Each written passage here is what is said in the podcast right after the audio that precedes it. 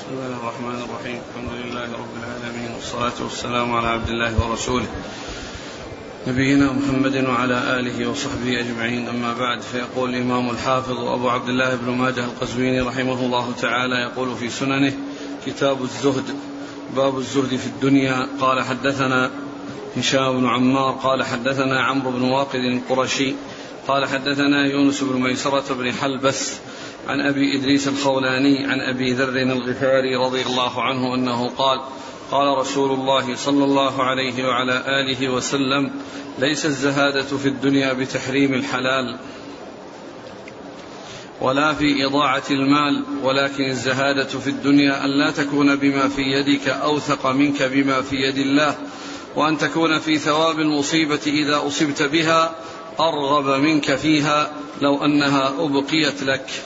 قال هشام كان أبو إدريس الخولاني يقول مثل هذا الحديث في الأحاديث كمثل الإبريز في الذهب. بسم الله الرحمن الرحيم. الحمد لله رب العالمين وصلى الله وسلم وبارك على عبده ورسوله نبينا محمد وعلى آله وأصحابه أجمعين. يقول الإمام ابن ماجه رحمه الله كتاب الزهد والزهد هو ما يقابل الانشغال بالدنيا والاهتمام بها والافتتان بها بحيث تكون الدنيا هم الإنسان. يعني فهذا من ال ال هذا هو الشيء المذموم.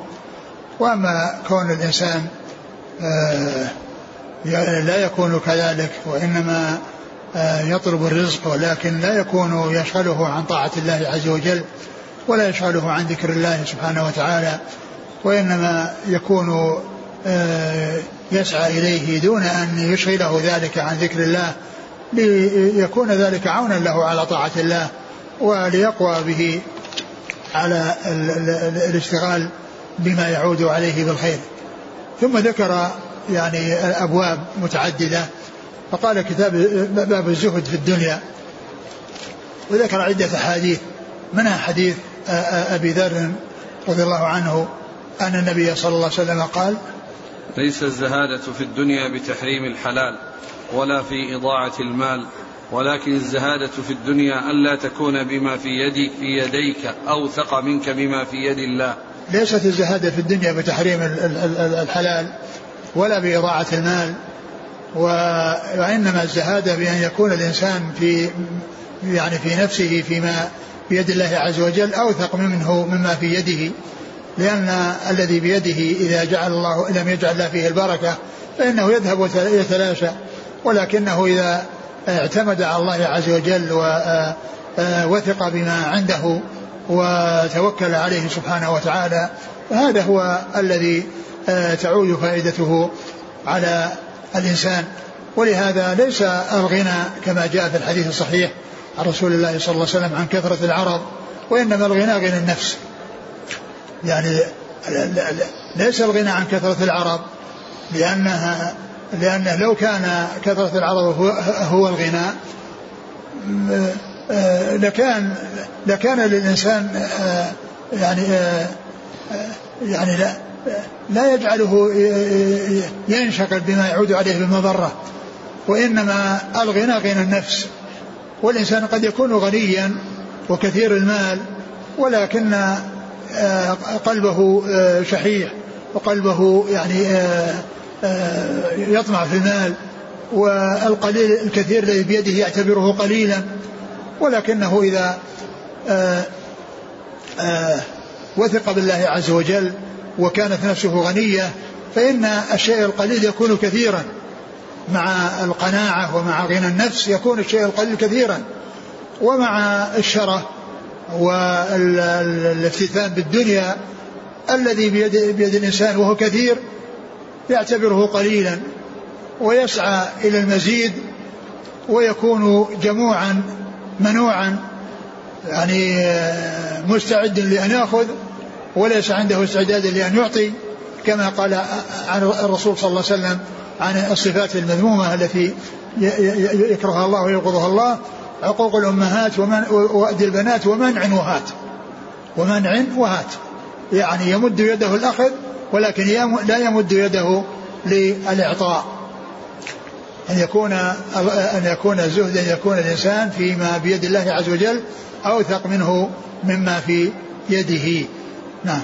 بعدين وأن تكون في ثواب المصيبة إذا أصبت بها أرغب منك فيها لو أنها أبقيت لك. وأن الإنسان آه، آه، يصبر على المصائب وإذا أصابه البلاء يصبر. ويكون في ذلك زيادة لأجره. وقد مر في بعض الأحاديث أن الإنسان يعني تصيبه الأمراض والمصائب ثم يعني يكون يمشي في الدنيا وليس عليه خطيئة. يعني معنى ذلك أن أنها تمحوها تلك المصائب وتلك الأمراض التي إذا صبر عليها. ولهذا قال الرسول عليه الصلاة والسلام عجبا لأمر المؤمن إن أمره كله له خير. إن أصابته ضراء صبر فكان خيرا له وإن أصابته سراء شكر فكان خيرا له وليس ذلك إلا للمؤمن. فالإنسان يصبر على المصائب ويصبر على ما يصيبه من من من من, من الأذى ومن المرض ويرجو ثواب الله عز وجل على ذلك. فيكون هذا الذي أصابه من المرض فيه تكفير لسيئاته وحط لخطيئاته نعم.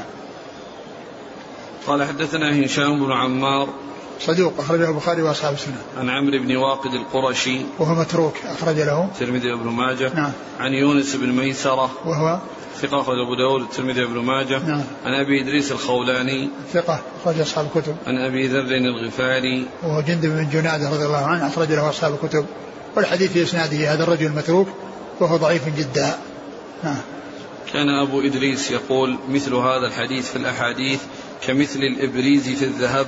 يعني لنفاسته وأنه يعني فيه نفاسة وفيه يعني يعني تميز على غيره لأن فيه ترغيب بثواب الله عز وجل والصبر على المصائب وأن يكون الإنسان واثقا بما عند الله ولا يكون معولا على ما بيده آه، معرضا أو غافلا عما يكون بيد الله عز وجل وعما عنده عما عنده من الخير والثواب. يعني المقصود من هذا بيان أهمية هذا الحديث وعظم شأنه وأنه يعني آه، بين مع الأحاديث مثل الإبريز مع الذهب. يعني إشارة وكناية عن نفاسته.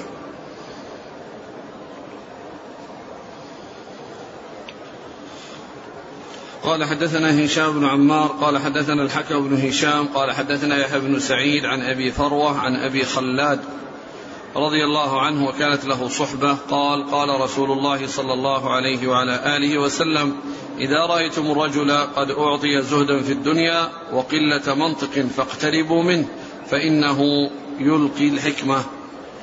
إذا رأيتم الرجل قد أعطي زهدا في الدنيا وقلة منطق فاقتربوا منه فإنه إذا هذا الحديث ضعيف ويقول فيه إذا رأيتم الرجل يعني أعطي زهدا في الدنيا وقلة منطق يعني أن يعني أن أنه قليل المال وأيضا كذلك ليس عنده لسان وعنده كلاما يعني يلتفت إليه الناس ويرغب فيه الناس فاقتربوا منه فإنه أعطي أعطي حكمة أو أنه ألقي يلقى يلقى يلقي. يلقي الحكمة والحديث ضعيف لأن في إسناده آه، من هو ضعيف؟ نعم.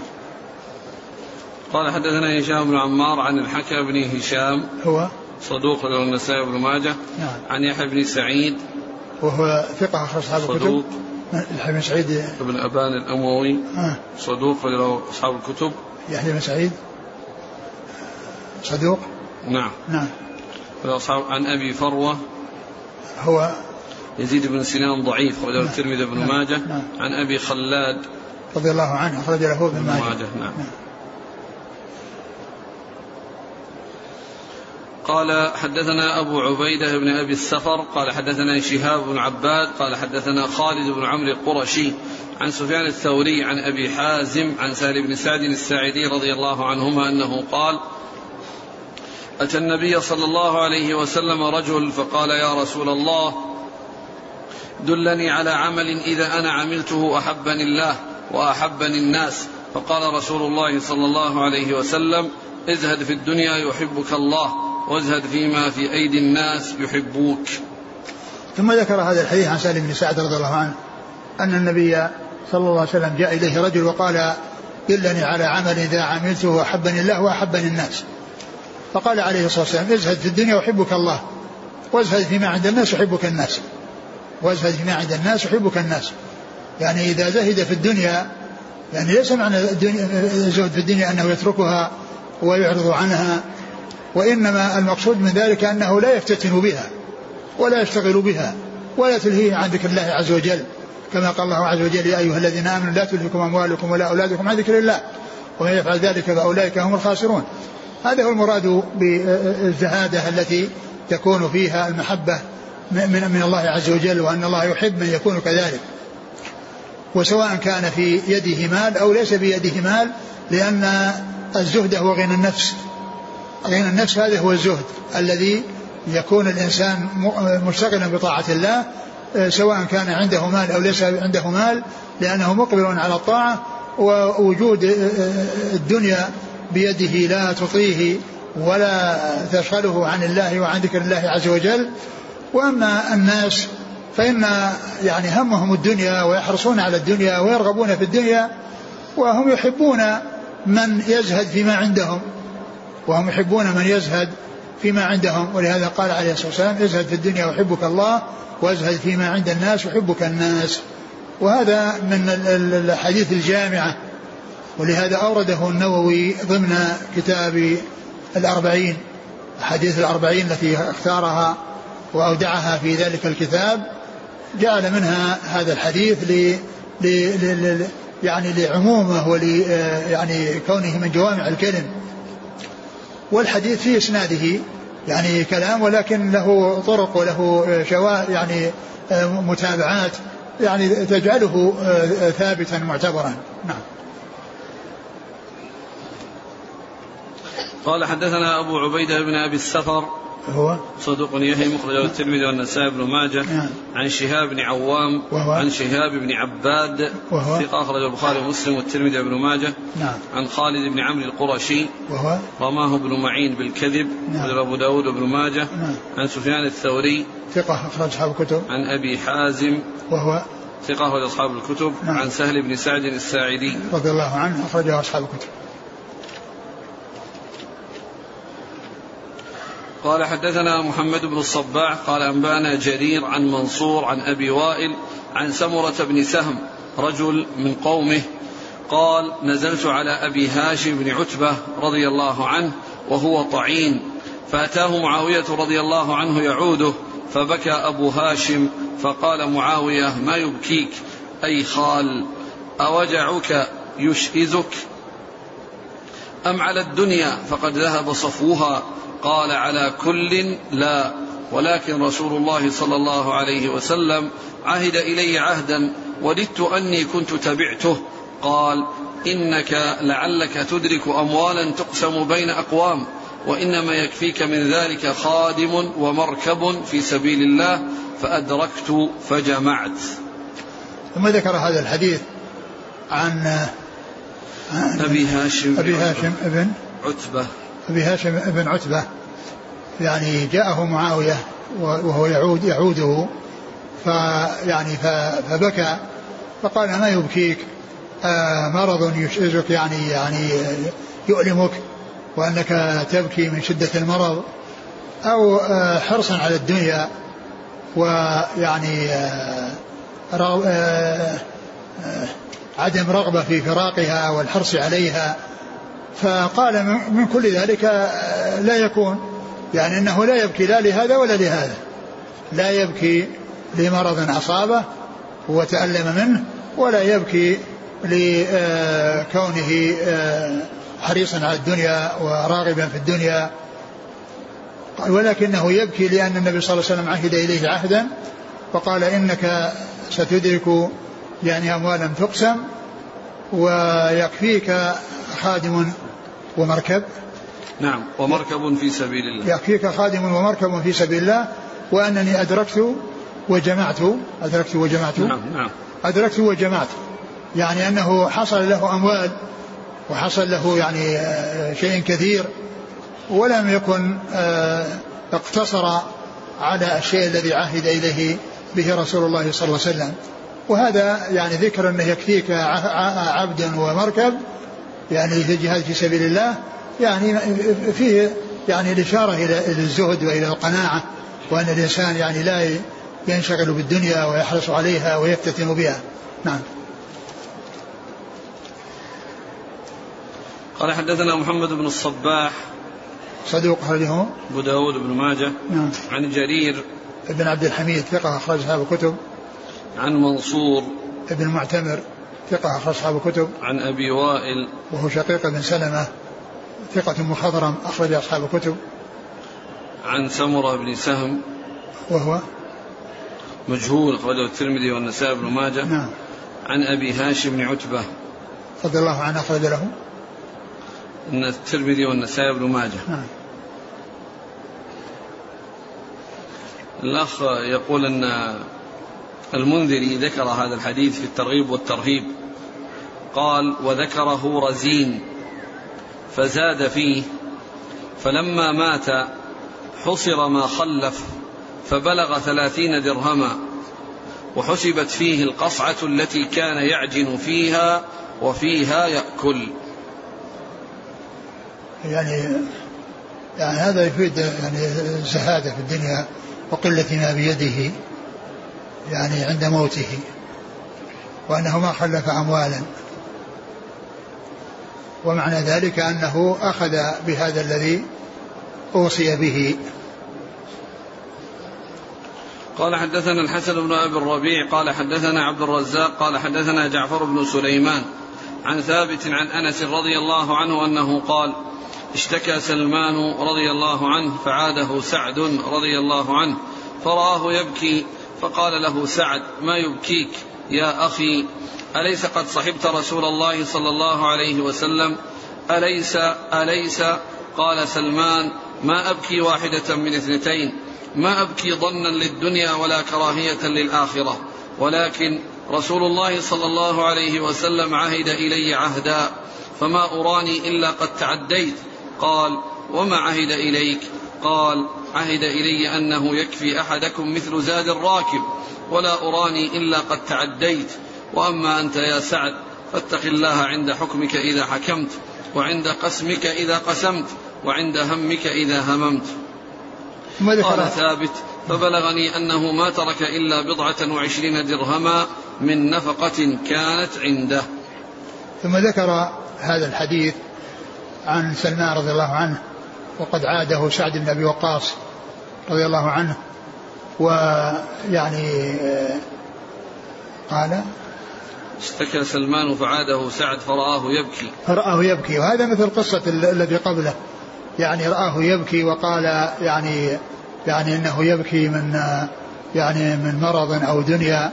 وقال لا هذا ولا هذا وإنما يبكي لكون النبي صلى الله عليه وسلم أوصاه أنه يكفيه مثل يعني زاد الراكب وأنه آه، قد يعني آه، آه، يعني جمع وحصل يعني له شيء يعني أكثر من هذا الذي أصابه الرسول صلى الله عليه وسلم.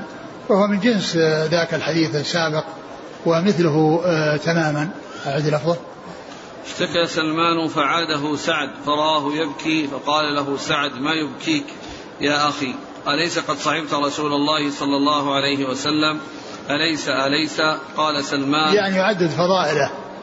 ولا شك أن صحبة الرسول صلى الله عليه وسلم هي يعني أجل منقبة وأفضل يعني آه، آه، فضيلة ويعني منقبة آه، لأن صحبة الرسول صلى الله عليه وسلم شرف.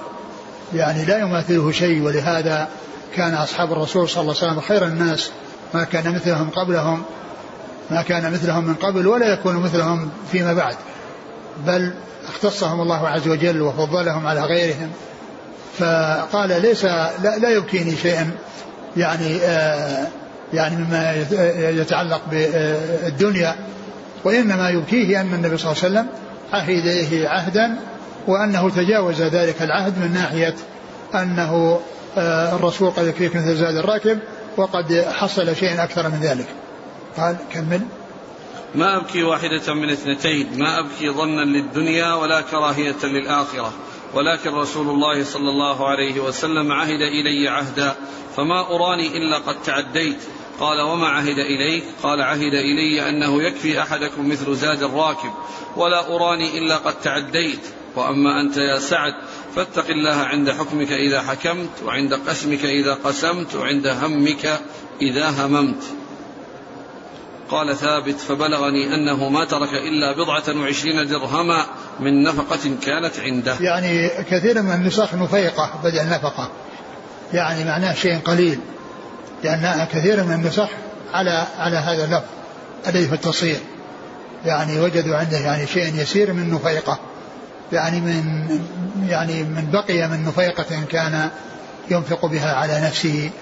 وهذا يعني فيه يعني بيان يعني ما كان عليه من القلة وما كان عليه أصحاب الرسول صلى الله عليه وسلم رضي الله عنهم وأرضاهم من آه، قلة ذات يد يعني في كثير منهم. ولكن آه، آه، لا يعني ذلك لا يعني ذلك أنهم يعني من كان منهم عنده مال يعني يكون حصل منه شيء لا ينبغي بل إن من عنده مال منهم فإنه ينفقه في سبيل الله. ويبذله في سبيل الله. ولهذا سبق أن مر بنا الحديث الذي فيه آه، أن الفقراء المهاجرين جاءوا للرسول صلى الله عليه وسلم وقال ذهب للدثور بالأجور. يصلون كما نصلي ويصومون كما نصوم ويتصدقون ولا نتصدق. يعني فالمال إذا أخذ من حلة وصرف في حلة ولم يشغل الإنسان فهو خير له. مثل ما حصل لعبد الرحمن بن عوف ولعثمان بن عفان رضي الله عنهم. يعني كان عندهم أموال ولكنهم صرفوها في سبيل الله وما شغلتهم عن عن الله عز وجل ولا عن عن عن عبادته وإنما استعملوها فيما يعود عليهم وعلى المسلمين بالخير. وفيهم من بذل المال الكثير من أجل الإنفاق في سبيل الله كما حصل من عثمان رضي الله عنه وأرضاه. نعم.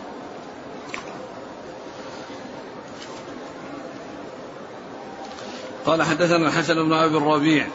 هو؟ صدوق في ابن ماجه. نعم. عن عبد الرزاق. ثقة أخرج أصحاب الكتب. عن جعفر بن سليمان. وهو؟ صدوق في البخاري المفرد مسلم وأصحاب السنن. نعم. عن ثابت عن أنس. ثابت بن البناني ثقة. أخرج أصحاب الكتب. وأنس بن مالك خادم الرسول صلى الله عليه وسلم. وأحد السبع المكثرين من حديثه. عن سلمان. عن سلمان رضي الله عنه أخرج أصحاب الكتب. قال رحمه الله تعالى باب الهم بالدنيا. قال حدثنا محمد بن بشار قال حدثنا محمد بن جعفر قال حدثنا شعبة عن عمر بن سليمان قال سمعت عبد الرحمن بن أبان بن عثمان بن عفان عن أبيه قال خرج زيد بن ثابت رضي الله عنه من عند مروان بنصف النهار.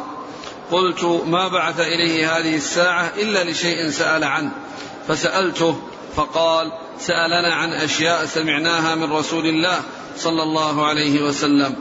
سمعت رسول الله صلى الله عليه وسلم يقول من كانت الدنيا همه فرق الله عليه أمره وجعل فقره بين عينيه ولم يأته من الدنيا إلا ما كتب له.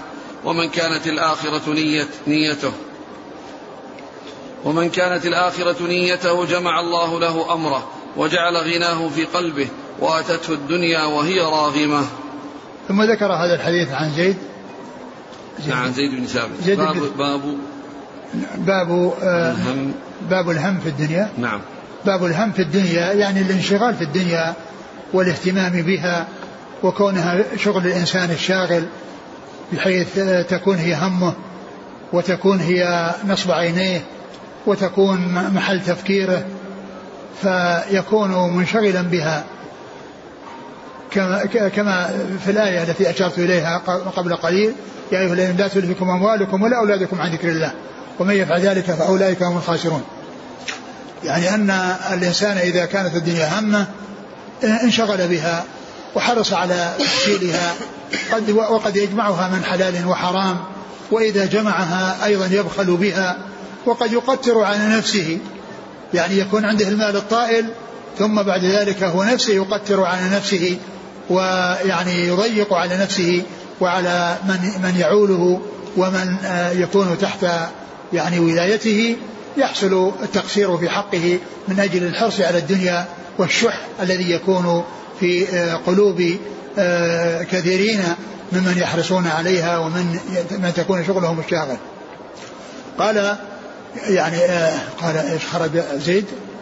خرج زيد بن ثابت من عندي مروان بنصف النهار من هو اللي يقول لك عبد أبان؟ أبان بن عثمان. نعم أبان بن عثمان. قال خرج زيد بن ثابت من عندي مروان بن الحكم. مروان بن الحكم يعني كان أمير المدينة. في يعني آه، كان يعني أميرا للمدينة فخرج آه، منه زيد بن ثابت فقالوا إنه ما خرج منه إلا لشيء سأله عنه. يعني معناه أنه جاء في في هذا الوقت. في نصف النهار. نعم. نعم في نصف النهار. يعني ما جاء إليه إلا لشيء سأله عنه. يعني كأنه ليس الوقت الذي يكون فيه آه، زيارته أو الإتيان إليه وإنما يعني في وقت خاص لعله أو فهموا أنه دعاه لشيء سأله عنه. يعني معناه سأله عن عن شيء من من من من, من, الدين أو عن شيء من أحاديث الرسول صلى الله عليه وسلم أو يعني يستفتيه يعني في شيء يعني يكون عنده في سنة عن رسول الله عليه الصلاة والسلام. فسألوه فقال نعم يعني أن أنه سأله عن عن حديث عن أشياء؟ نعم. نعم سأله عن أشياء يعني هذا الذي ظنوه آه، يعني آه، هو صحيح وأن ظنهم صحيح لأن هذا الوقت الذي آه، أتى به يعني ما كان معروفا أنه يؤتى إلى إلى الأمير فيه. ثم حدث عن رسول الله صلى الله عليه وسلم قال من كانت الدنيا همة. من كانت الدنيا همة فرق الله عليه شمله وجعل فقره بين عينيه ولم يأته من الدنيا إلا ما كتب له.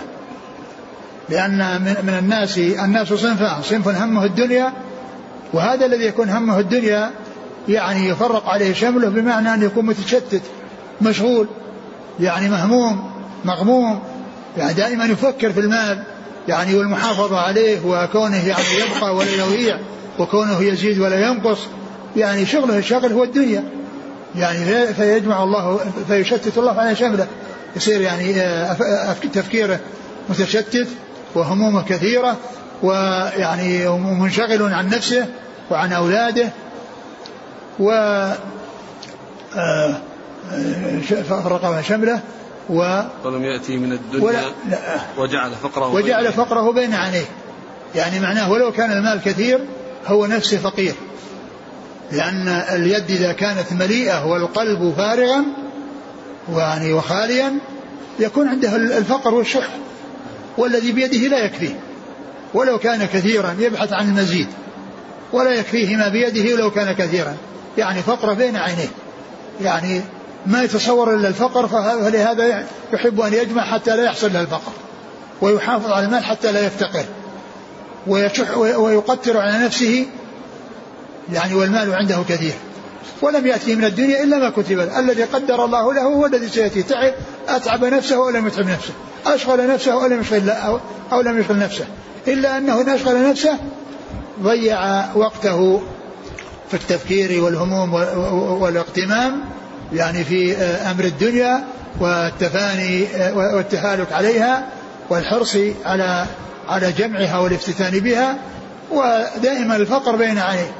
الفقر دائما بين عينيه ولو كانت الدنيا عنده آه، كثيرة جدا ولم يأتي من الدنيا إلا ما كتب له الذي قدره الله لا بد أن يحصل له سواء أشغل نفسه أو لم يشغل نفسه. لكن معلوم الإنسان يبذل الأسباب ويشتغل لتحصيل الرزق لكن لا يكون آه، ذلك شغله الشاغل ولا يكون همه ولا يغنيه يشغله ولا يشغله عن طاعة الله عز وجل ولا يلهيه ذلك عن ذكر الله سبحانه وتعالى. وفي مقابل ذلك ومن كانت الآخرة؟ نيته. وما كانت الآخرة؟ نيته. يعني وما كانت الآخرة؟ نيته. ها؟ جمع له جمع الله له أمره. وما كانت الآخرة؟ نيته. نعم. ها جمع الله له أمره. جمع الله له أمره. هذا مقابل تشتيت الأمر.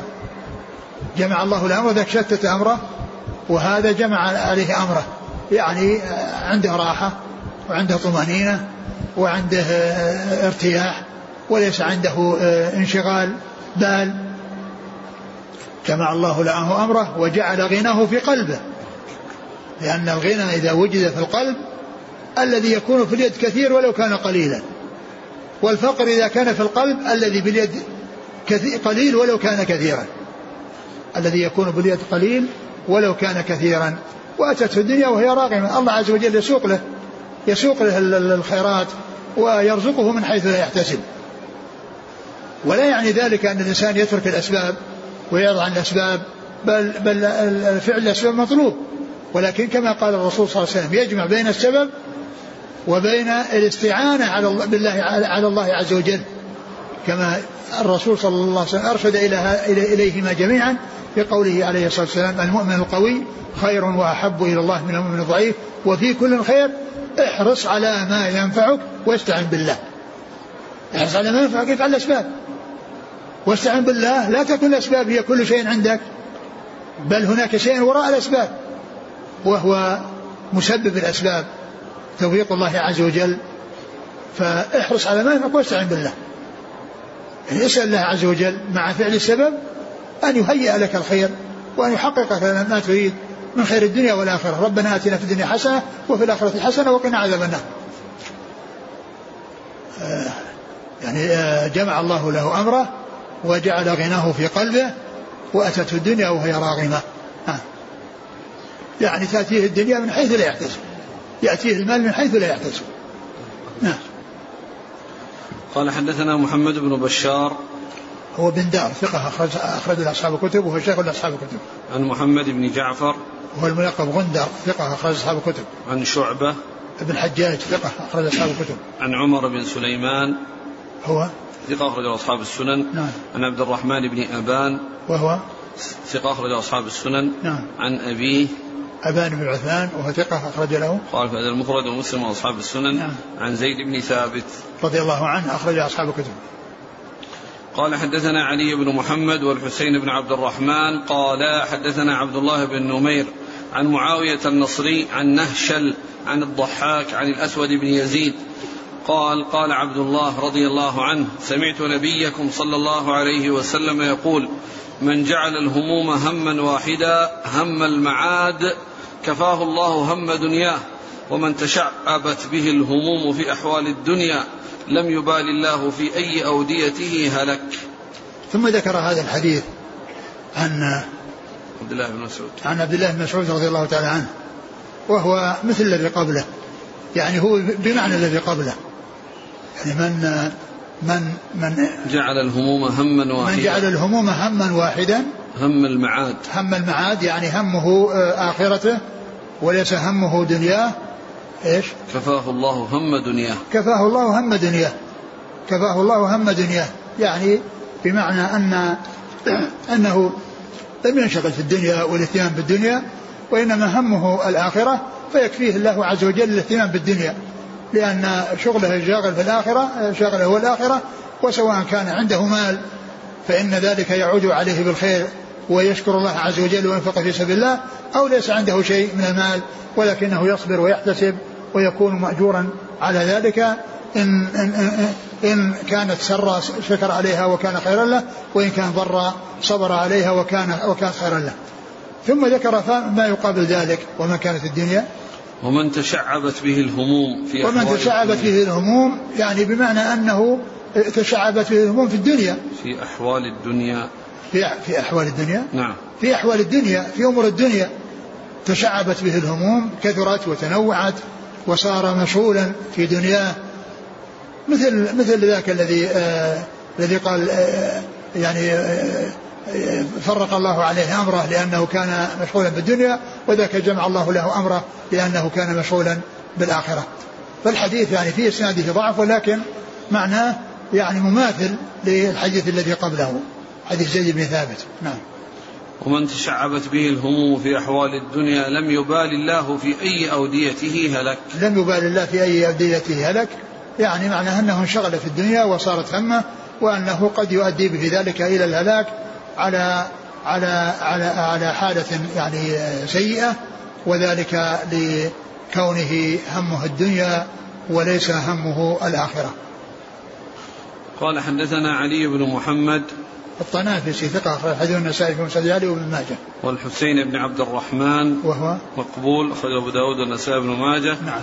عن عبد الله بن نمير ثقة أخرج أصحاب الكتب. عن معاوية النصري وهو مقبول أخرج ابن ماجه. نعم. عن نهشل وهو متروك رجل ابن ماجه نعم. عن الضحاك وهو صدوق كثير الإرسال رجل أصحاب الكتب نعم عن الأسود الأسود بن بن يزيد. بن يزيد النقعي ثقة أخرج أصحاب الكتب عن عبد الله. عبد الله بن مسعود رضي الله عنه الهذلي أخرج له أصحاب الكتب. قال حدثنا نصر بن علي الجهضمي قال حدثنا عبد الله بن داود عن عمران بن زي... عن عمران بن زائدة عن أبيه عن أبي خالد الوالبي عن أبي هريرة رضي الله عنه أنه قال ولا أعلمه إلا قد قال إلا قد رفعه. قال يقول الله سبحانه يا ابن آدم تفرغ لعبادتي أملأ صدرك غنى وأسد فقرك. وإن لم تفعل ملأت صدرك شغلا ولم أسد فقرك. ثم ذكر هذا الحديث عن أبي هريرة.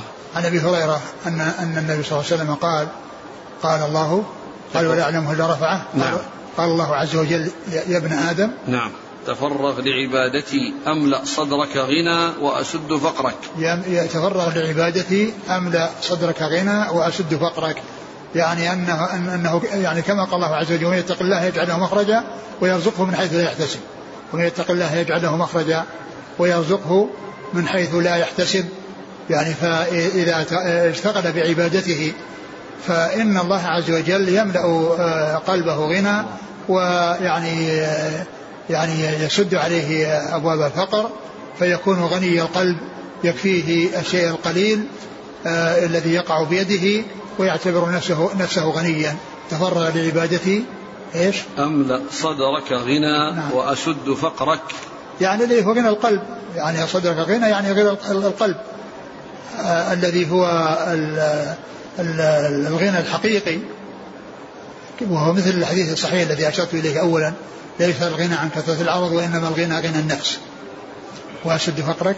وإن لم تفعل آه. ملأت صدرك شغلا ولم أسد فقرك. وإن لم تفعل ملأت صدرك شغلا ولا مسد فقرك. يعني هو مثل قول تشعبت به الدنيا وتشعبت به الهموم وكثرت عليه الهموم ولم يسد فقره. لا مثل ما ما تقدم لم يأتي من الدنيا إلا ما كتب له. نعم. قال حدثنا نصر بن علي الجهضمي. وثقة. أخرج أصحاب الكتب وهو شيخ لأصحاب الكتب. عن عبد الله بن داود. الفريبي ثقة أخرج له أصحاب الكتب. إلا مسلم. نعم. عن عمران بن زائدة. وهو؟ ثقة أخرج أبو داود الترمذي بن ماجه. عن زائدة. عن أبيه نعم. زائدة بن نشيط. نعم. نعم أخرج له. مقبول أخرج أبو داود الترمذي بن ماجه. نعم. عن أبي خالد الوالبي وهو؟ مقبول أخرج أبو داود الترمذي بن ماجه. نعم. عن أبي هريرة. رضي الله عنه وهو أكثر الصحابة حديثا.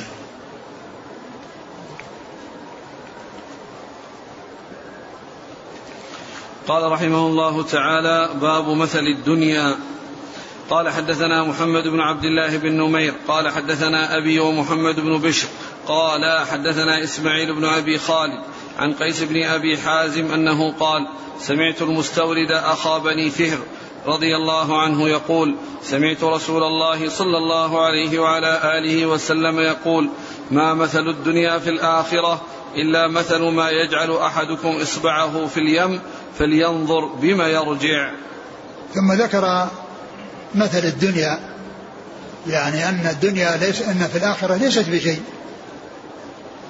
الدنيا هي متاع الغرور وليست بشيء الدنيا. يعني إذا يعني يعني إذا نظر إلى الآخرة وقد جاءت الأحاديث الكثيرة تبين يعني آه، يعني آه، ضعف شأن الدنيا وحقارتها. يعني في آه، ما يتعلق بالدار الآخرة وأن ما فيها من النعيم آه، من النعيم وما فيها من الخير كل ذلك لا يساوي شيئا يعني في أمور الآخرة. ولهذا يعني موضع صوت من الجنة خير من الدنيا وما فيها. والرسول عليه الصلاة والسلام لما عرضت عليه آه، الجنة وهو يصلي بالناس صلاة الكسوف ورأى الع- العناقيد العنب متدلية مد يده ليأخذ عنقودا ولكنه ترك ولما سألوه بعد ذلك وأنه مد يده ورد وامتنع ثم كف عن ذلك فقال إنه رأى العناقيد ومد يده ليأخذ عنقودا ثم ترك قال ولو أخذت منه لأكلتم ما بقيت الدنيا. عنقود واحد من في الآخرة يعني يأكل الناس منه إلى نهاية الدنيا. يأكل الناس يعني في الآخرة في الدنيا في الآخرة يعني شيء يسير يعني ليس بشيء. ثم ذكر هذا الحديث.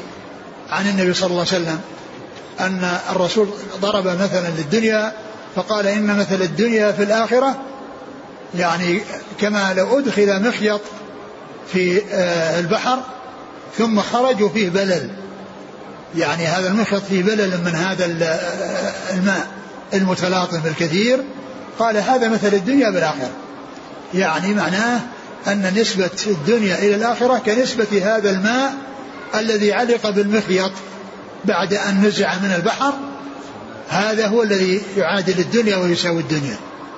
والآخرة يعني هذه البحور التي ليس لها حد هذا مثل, مثل يبين حقارة الدنيا وتفاهتها وأنها ليست بشيء أمام بالنسبة للآخرة. نعم. ما مثل الدنيا في الآخرة إلا مثل ما يجعل أحدكم إصبعه في اليم فلينظر. نعم. إصبعه إصبعه في اليم. نعم إصبعه في اليم فلينظر بما يرجع. يرجع يعني معناه فيه ماء قليل علق به. نعم. قال حدثنا محمد بن عبد الله بن نمير ثقة أصحاب الكتب عن أبيه ومحمد بن بشر.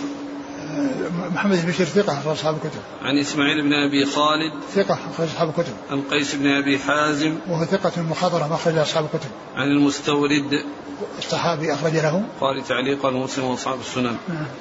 قال حدثنا يحيى بن حكيم قال حدثنا أبو داود قال حدثنا المسعودي قال أخبرني عمرو بن مرة عن إبراهيم عن علقمة عن عبد الله رضي الله عنه أنه قال اضطجع النبي صلى الله عليه وسلم على حصير فأثر في جلده فقلت بأبي وأمي يا رسول الله لو كنت آذنتنا لو كنت آذنتنا ففرشنا لك عليه شيئا يقيك منه. فقال رسول الله صلى الله عليه وسلم ما أنا والدنيا إنما أنا والدنيا كراكب استظل تحت شجرة ثم راح وتركها. ثم ذكر هذا الحديث عبد الله بن مسعود أن النبي صلى الله عليه وسلم نام على حصير. والحصير هو ما يتخذ من الفوص من فوص النخل فراش يفترش. وفيه يعني يعني أشياء ناتئة وأشياء يعني منخفضة. وإذا يعني باشره جلد الإنسان ونام عليه فإذا قام وإذا أثر الحصير في جلده يعني في شيء داخل في الجلد بسبب النتوءات التي في الحصير. فلما رأوه قالوا يا رسول الله لو آذنتنا يعني أعلمتنا فنجعل عليه شيئا لينا. يقيك منه يعني يقي جسده منه بحيث لا يؤثر في جسده. فقال عليه الصلاة والسلام ما أنا ما أنا في الدنيا ما أنا والدنيا إنما أنا والدنيا كراكب استظل تحت شجرة ثم راح وتركها. ما أنا يعني ما أنا؟ والدنيا. ما أنا والدنيا إلا كراكب استظل. استظل تحت شجرة ثم قام ثم ذهب وتركها. يعني ظلال إنسان جاء يعني في الطريق يعني يمشي في الشمس وجد ظل واستراح به قليلا ثم قام وتركه. يعني الدنيا هي مثل هذا الظل. يعني مثل هذا الظل الزائل أو الظل الشيء اليسير. يعني فالدنيا هذا يعني يشير إلى يعني قلة الدنيا بالنسبة للآخرة وحقارتها بالنسبة للآخرة وأن يعني وأنها متاع الغرور وأن أنها ليست في الآخرة أمام الآخرة ومع الآخرة بشيء وأنه لا نسبة بين الدنيا وبين الآخرة. كل هذا فيه تقليل شأن الدنيا وتعظيم شأن الآخرة. نعم. قال حدثنا يحيى بن حكيم هو. ثقة أبو داود النسائي وابن ماجه نعم. عن أبي داود وهو سليمان بن داود ثقة أخرج البخاري تعليقا ومسلم أصحاب السنة. عن المسعودي. وهو عبد الرحمن. نعم. نعم. صدوق اختلط أخرج البخاري تعليقا وأصحاب السنن. نعم. عن عمرو بن مرة. وهو ثقة أخرج أصحاب الكتب. عن إبراهيم عن علقمة. إبراهيم بن يزيد بن قيس النخعي ثقة أخرج أصحاب الكتب. وعلقمة النخعي ثقة أخرج أصحاب الكتب. عن عبد الله. نعم. قال حدثنا هشام بن عمار وإبراهيم بن المنذر الحزامي ومحمد بن الصباح قالوا حدثنا أبو يحيى زكريا بن منظور قال حدثنا أبو حازم عن سهل بن سعد رضي الله عنهما أنه قال كنا مع رسول الله صلى الله عليه وسلم بذي الحليفة فإذا هو بشاة ميتة شائلة برجلها فقال أترون هذه هينة على صاحبها؟ فوالذي نفسي بيده للدنيا أهون على الله من هذه على صاحبها. ولو كانت الدنيا تزن عند الله جناح بعوضة ما سقى كافرا منها قطرة أبدا. ثم ذكر هذا الحديث عن النبي صلى الله عليه وسلم وأنه كان يعني مع أصحابه مع ذي الحليفة فرأى يعني شاة قد شالت رجلها يعني يعني هي ميتة ولكنها قد انتفخت.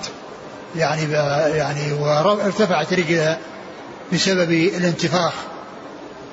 يعني آه، انتفاخها بعد أن ماتت. فقال أترون هذه؟ صاحبها طبعا رماها. يعني يعني لا يريدها. قال أترون هذه هينة على صاحبها؟ يعني معناه لما رماها وتركها يعني أنها هينة على صاحبها. نعم هي هينة على صاحبها. فقال إن الدنيا أهون على الله عز وجل من هذه على صاحبها. الدنيا أهون على الله عز وجل من هذه على صاحبها. يعني هذا يبين هوان الدنيا وأنها ليست بشيء وأنها ليست هي يعني الدار التي آه، آه، يعني آه، الناس يحرصون على عمارتها. لأن إنما هي ممر إلى الآخرة وهي طريق إلى الآخرة. والموفق هو الذي يستعد للآخرة بالاشتغال في هذه الدنيا بالزاد الذي يوصل إلى الآخرة. والزاد هو تقوى الله عز وجل. الناس مسافرون في هذه الحياة الدنيا إلى الآخرة وكل يوم يمضي يقرب من الآخرة ويبعد من الدنيا. كل يوم يمضي على الإنسان ينقص من عمره ويقربه من أجله. قد قال علي رضي الله عنه ارتحلت الدنيا مدبرة والآخرة ارتحلت مقبلة ولكل منهما بنون فكونوا من أبناء الآخرة ولا تكونوا من أبناء الدنيا. فإن اليوم عمل ولا حساب وغدا حساب ولا عمل. فالرسول صلى الله عليه وسلم بين أن هذه الدنيا أن هذه أن الدنيا هينة على الله عز وجل وأن تلك الشاة الميتة يعني التي انتفخت بسبب النتن الذي حصل لها بعد مضي وقت على هلاكها يعني وهي صاحبها زاهد فيها وقد رماها وتخلص منها فالدنيا أهون على الله عز وجل من هوان هذه على صاحبها. ثم قال عليه السلام لو كانت الدنيا تزن عند الله جناح بعوضة ما سقى منها كافر شربة ماء يعني ما لها قيمة الدنيا. فالكفار يتنعمون فيها وهي وهي حظهم وهي نصيبهم من النعيم.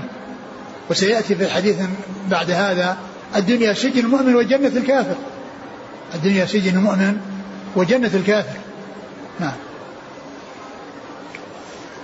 قال حدثنا هشام بن عمار عن وابراهيم بن المنذر الحزامي. هو؟ صدوق البخاري والترمذي والنسائي بن ماجه. نعم. ومحمد بن الصباح عن أبي يحيى زكريا بن منظور. وهو مجهول؟ ضعيف وجر ابن ماجه. نعم. عن أبي حازم عن سلمة بن عن سهل بن سعد.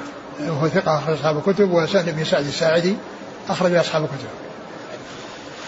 قال حدثنا يحيى بن حبيب بن عربي قال حدثنا حماد بن زيد عن مجالد بن سعيد الهمداني عن قيس بن أبي حازم الهمداني قال حدثنا المستورد بن شداد رضي الله عنه قال إني لفي الركب مع رسول الله صلى الله عليه وسلم إذ أتى على سخلة منبوذة قال فقال أترون هذه هانت على أهلها؟ قال قيل يا رسول الله من هوانها ألقوها أو كما قال قال والذي فوالذي نفسي بيده للدنيا أهون على الله من هذه على أهلها. وهذا مثل الحديث اللي قبله. يعني هناك شاة وهنا سخلة والسخلة هي الصغيرة يعني من أولاد الضأن والمعز فهو مثله تماما. نعم. قال حدثنا يحيى بن حبيب بن عربي. وهو ثقة أخرجه مسلم وأصحاب السنن. نعم. عن حماد بن زيد. ثقة أخرج أصحاب الكتب. عن مجالد بن سعيد. وهو ليس بالقوي. أخرجه مسلم وأصحاب السنن. نعم. عن قيس بن أبي حازم. عن بن أبي حازم عن المستورد بن شداد. وأخرج له. قال تعليقا مسلم وأصحاب السنن. نعم. قال حدثنا علي بن ميمون الرقي قال حدثنا أبو خليد عتبة بن حماد الدمشقي عن ابن ثوبان عن عطاء بن قرة عن عبد الله بن ضمرة السلولي. قال حدثنا أبو هريرة رضي الله عنه أنه قال سمعت رسول الله صلى الله عليه وسلم وهو يقول الدنيا ملعونة ملعون ما فيها إلا ذكر الله وما والاه. أو عالما أو متعلما. ثم ذكر هذا الحديث عن أبي هريرة الدنيا ملعونة ملعون ما فيها. يعني ان ان ان أنها كلها يعني ليست بشيء وأن ما فيها من ذكر الله عز وجل ومما هو طاعة لله وما يعود على الناس بالخير. هذا هو المستثنى. وكذلك العالم والمتعلم الذي العالم الذي يعلم الخير والمتعلم الذي يتعلم الخير. هؤلاء هم الذين مدحوا وهؤلاء هم الذين استثنوا وأما عدا ما, عدا ذلك فهو مذموم.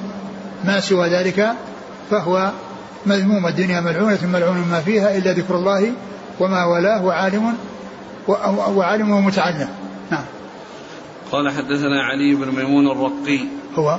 ثقة أخرجه النسائي بن ماجه. نعم. عن أبي خليد عتبة بن حماد وهو؟ صدوق ابن ماجه.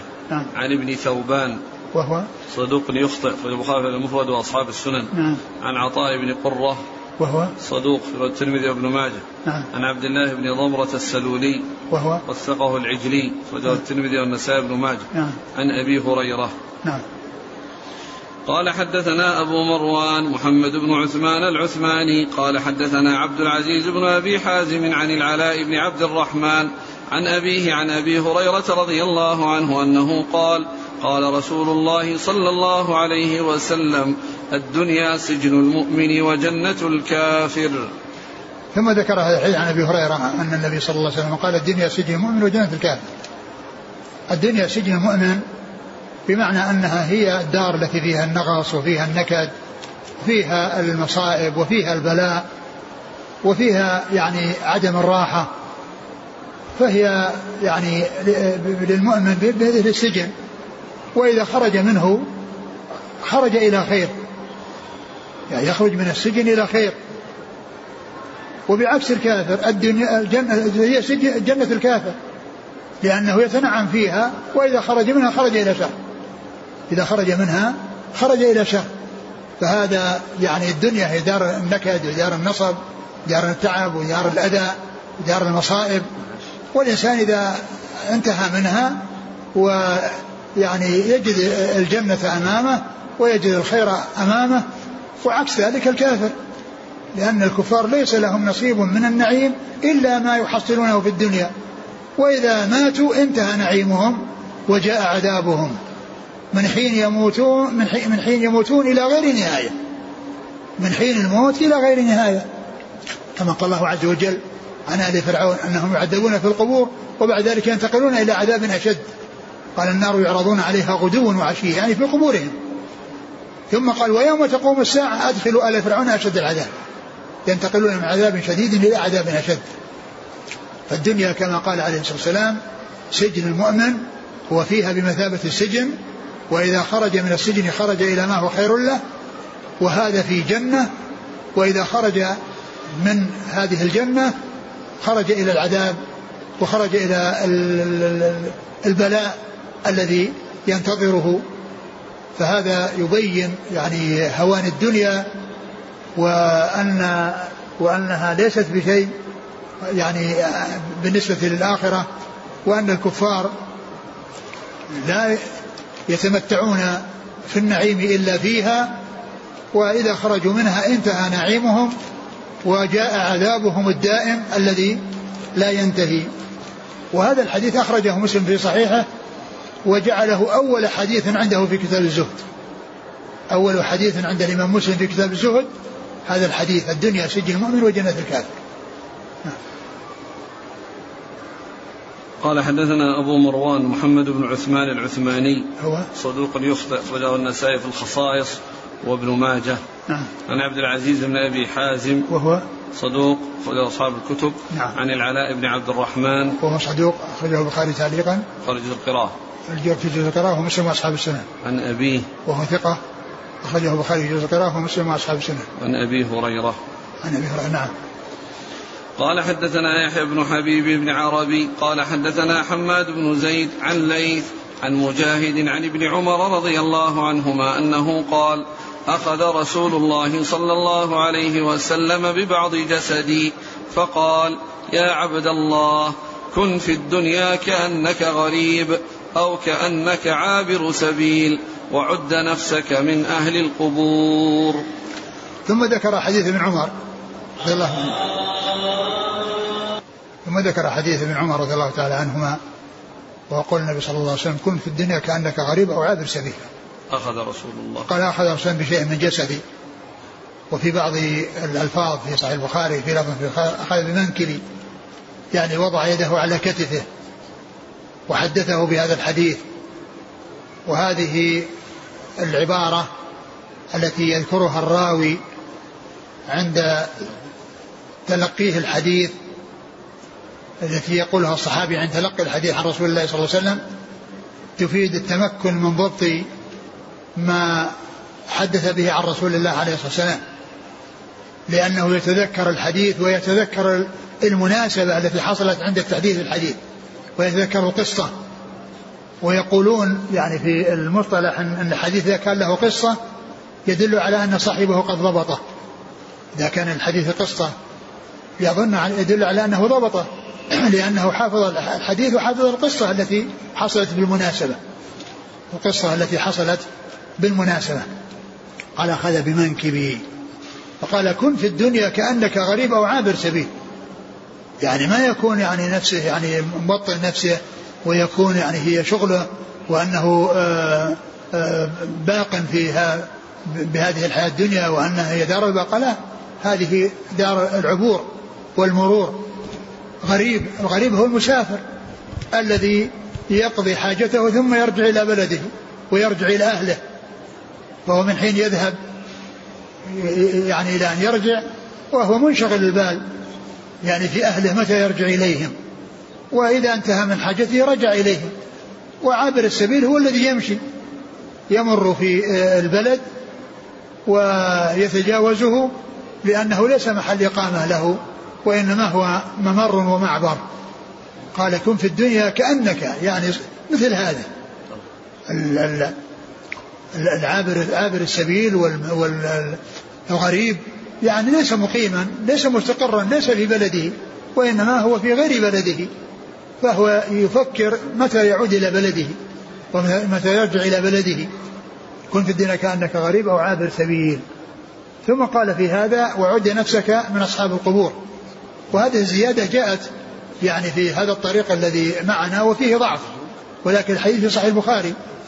الحديث في صحيح البخاري وليست فيه هذه الزيادة. و وهذا الحديث يعني جعله النووي في كتابه الأربعين من الأحاديث التي أدخلها الإمام النووي في كتابه الأربعين لأنه اختار جوامع الكلم وهذا من جوامع كلمه عليه الصلاة والسلام. نعم.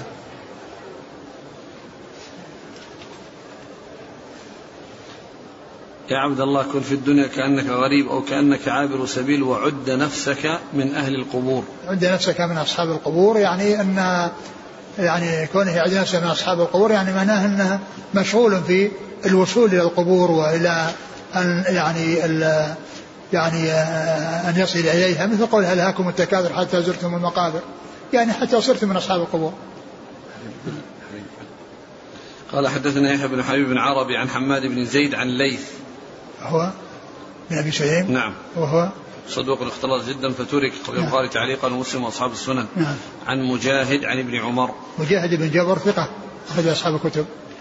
عن ابن عمر رضي الله عنه وهو أحد أحد العباد الأربعة من أصحاب الرسول صلى الله عليه وسلم وأحد السبعة المكثرين من حديثه. فالحديث فيه ليث وفي هذه الزيادة التي جاءت يعني فهي غير صحيحة. وأما أصل الحديث فهو في صحيح البخاري. في الباب. نعم. والله أعلم وصلى الله وسلم وبارك على عبده ورسوله نبينا محمد وعلى آله وأصحابه أجمعين. جزاكم الله خيرا وبارك الله فيكم وألهمكم الله الصواب ووفقكم للحق. نفعنا الله بما سمعنا وغفر الله لنا ولكم وللمسلمين أجمعين. قوله صلى الله عليه وسلم الدنيا ملعونة.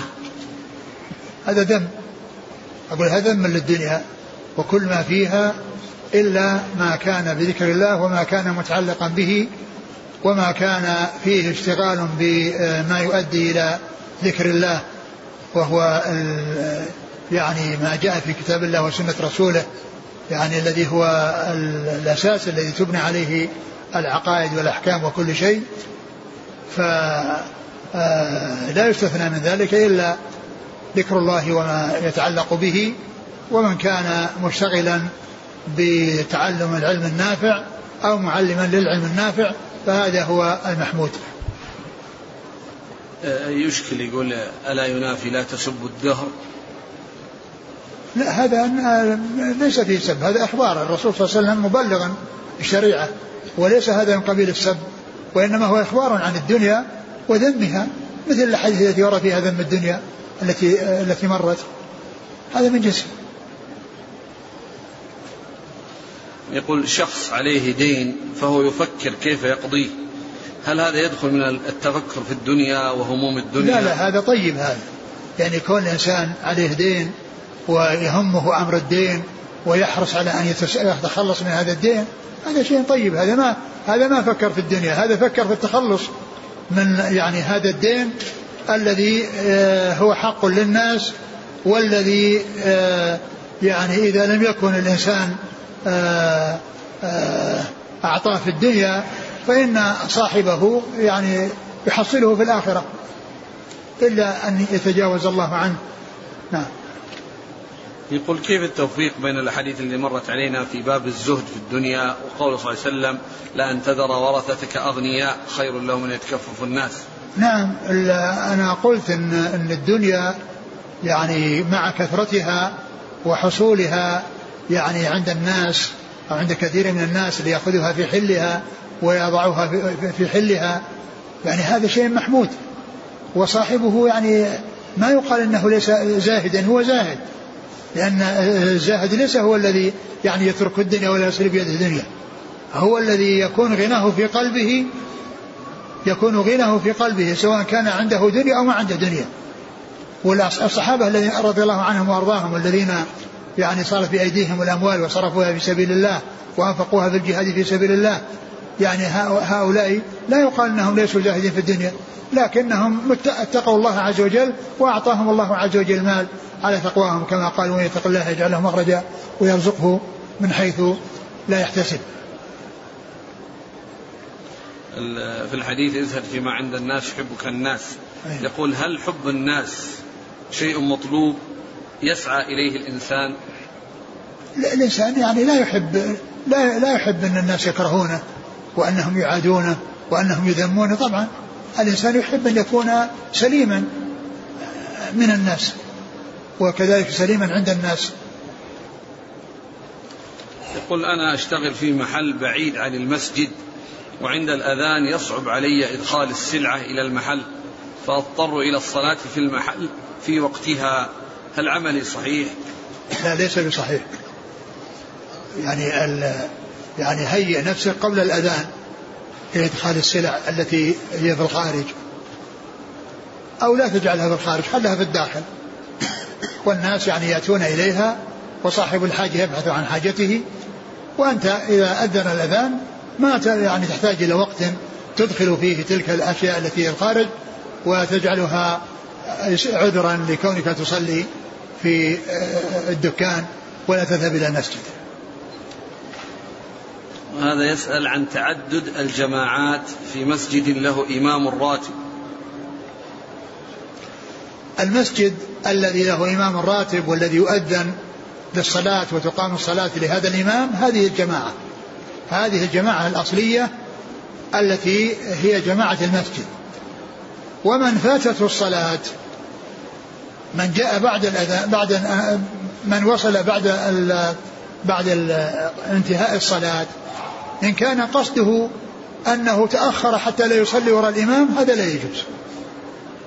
وإن كان تأخر لكونه آآ آآ يعني حصل له شيء يعني حصل معه كونه تأخر ولم يأتي ويدرك الصلاة فإن هذا يصلي يصلون.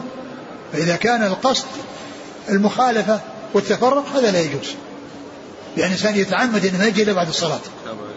هذا لا يصح وأما إنسان حريص على أنه يأتي ولكن اتفق أنه صلوا الناس قبل أن يأتي فيصلي. جماعة ثانية لا بأس بذلك.